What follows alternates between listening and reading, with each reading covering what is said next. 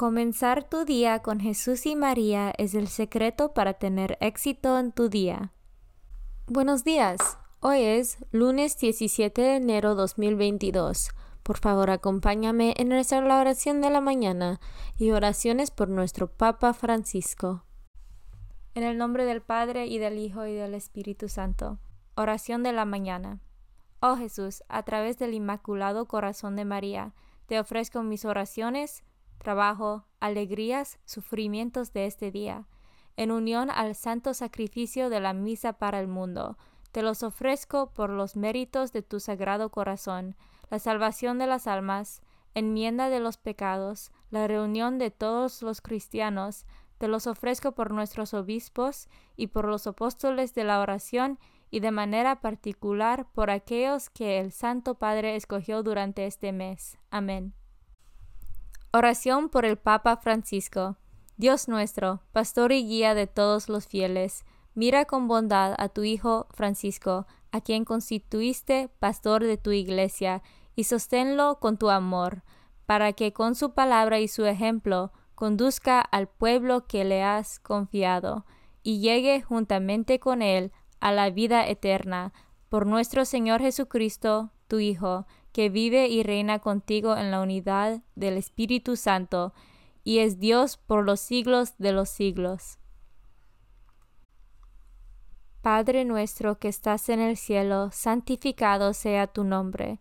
Venga a nosotros tu reino, hágase tu voluntad en la tierra como en el cielo. Danos hoy nuestro pan de cada día, perdona nuestras ofensas, como también nosotros perdonamos a los que nos ofenden no nos dejes caer en la tentación y líbranos del mal. Dios te salve María, llena eres de gracia, el Señor es contigo. Bendita tú eres entre todas las mujeres, y bendito es el fruto de tu vientre Jesús. Santa María, Madre de Dios, ruega por nosotros pecadores, ahora y en la hora de nuestra muerte. Gloria al Padre, y al Hijo, y al Espíritu Santo, como eran el principio, ahora y siempre, por los siglos de los siglos. Devoción del mes. El mes de enero está dedicado al Niño Jesús y, en particular, al Santísimo Nombre de Jesús. Ocho días después de la Navidad se honra la devoción del Santísimo Nombre de Jesús para celebrar el día en que San José lo circuncidió y le dio el nombre. Este culto devocional se ha celebrado desde los orígenes de la Iglesia.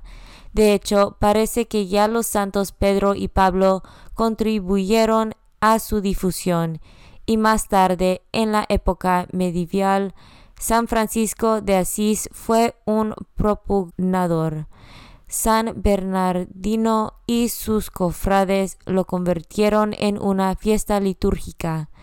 La devoción del Santísimo Nombre de Jesús se centra en el poder del nombre de Jesús, defensa y ornamentación para los fieles, protección contra el mal y valioso talismán contra demonios, enfermedades y debilidades.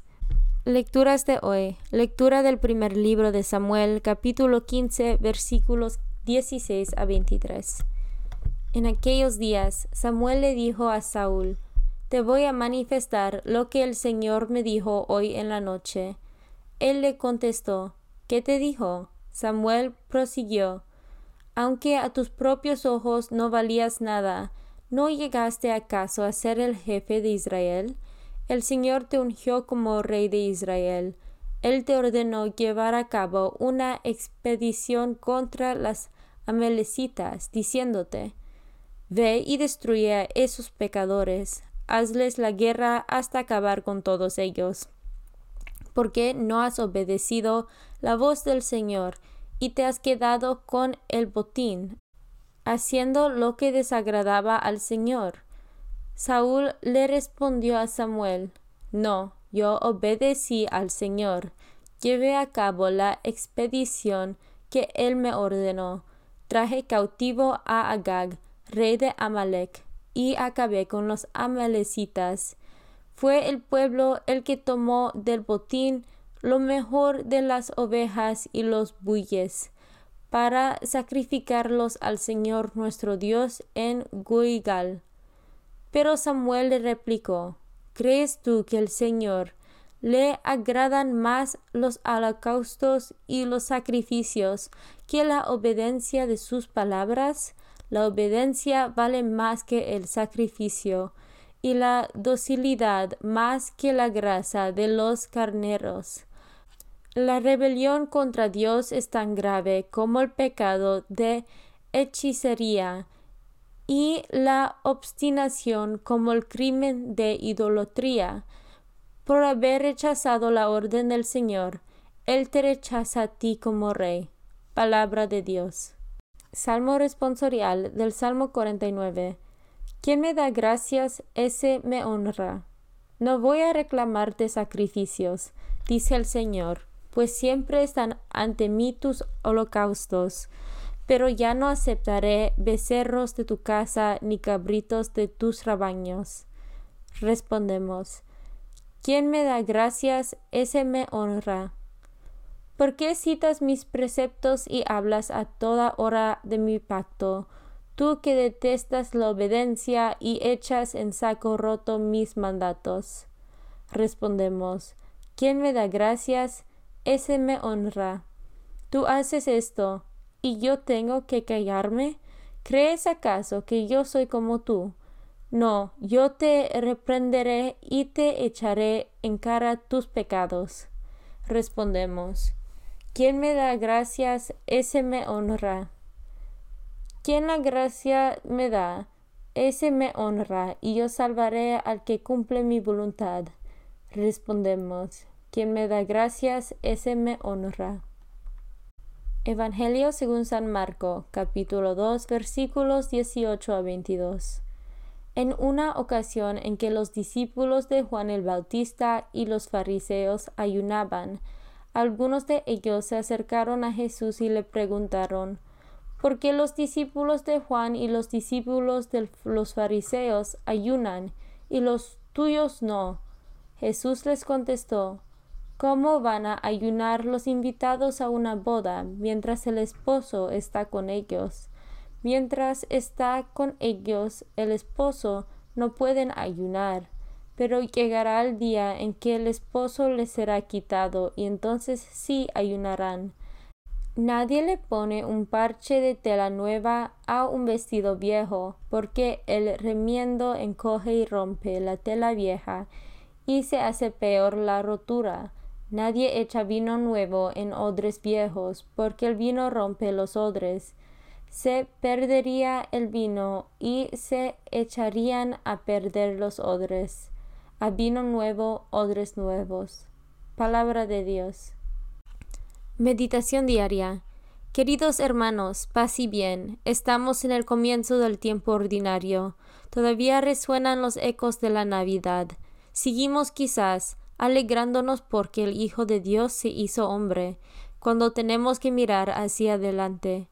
Han vuelto las clases, el trabajo, han regresado los problemas de la vida ordinaria, y el Evangelio nos da cada día, como hace siempre, algún consejo para vivir como Dios quiere. Hoy la cosa va de ayuno. Los discípulos de Juan el Bautista ayudaban mucho, por lo visto. Como los de los fariseos, los ortodoxos, hasta el día de hoy ayunan bastante. Nosotros los católicos guardamos el ayuno también, no por prescripción facultativa o para adelgazar, sino para hacer hueco a Dios en nuestro interior. A Jesús le preguntaban por qué no les parecía bien lo que veían.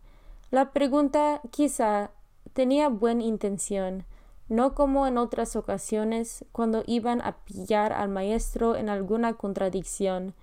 Nosotros conocemos, quien más, quien menos, la vida y obras de Cristo.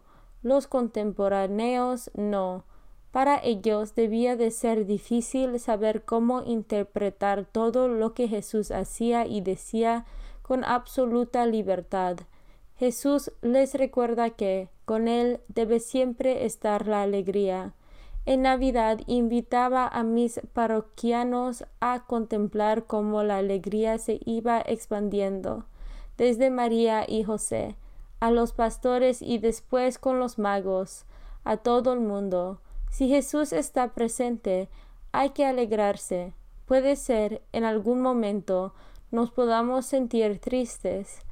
Nos visita la muerte, la enfermedad, la depresión nos ronda, pero sobre todo esta tristeza se encuentra la esperanza de saber que el Maestro está con nosotros. Incluso en esos momentos de tristeza podemos siempre recordar quién ha dado sentido a nuestra vida. No hacer mudanza, seguir orando y creer. En mi Castilla y León natal algo sabemos de vino. Hay muchas bodegas, son ejemplos de la vida del tiempo de Cristo. Ahora habría que escribir, no se añade una ampliación de memoria muy grande a un ordenador antiguo o no se instala una aplicación muy pesada en un teléfono móvil viejito. Lo que Jesús nos quiere decir con esos consejos es que su nuevo estilo de vida requiere un nuevo enfoque. A su vino nuevo debemos prepararle odres nuevo, todo lo que los fariseos y los publicanos no pudieron hacer. Para intentar cada día cumplir la voluntad de Dios, debemos ser flexibles, dóciles y vivir abiertos. Él siempre está con nosotros. Hoy la iglesia celebra a San Antonio Abad. Aquí podéis leer algo sobre su vida, que siempre es útil saber más de los santos. A ver si se nos pega algo. Vuestro hermano en la fe, Alejandro CMF. Comunión espiritual.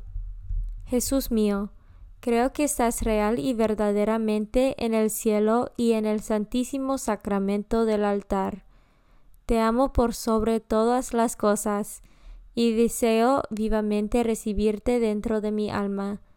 Pero no pudiendo hacerlo ahora sacramentalmente, ven al menos espiritualmente a mi corazón, y como si ya te hubiese recibido, te abrazo y me uno del todo a ti.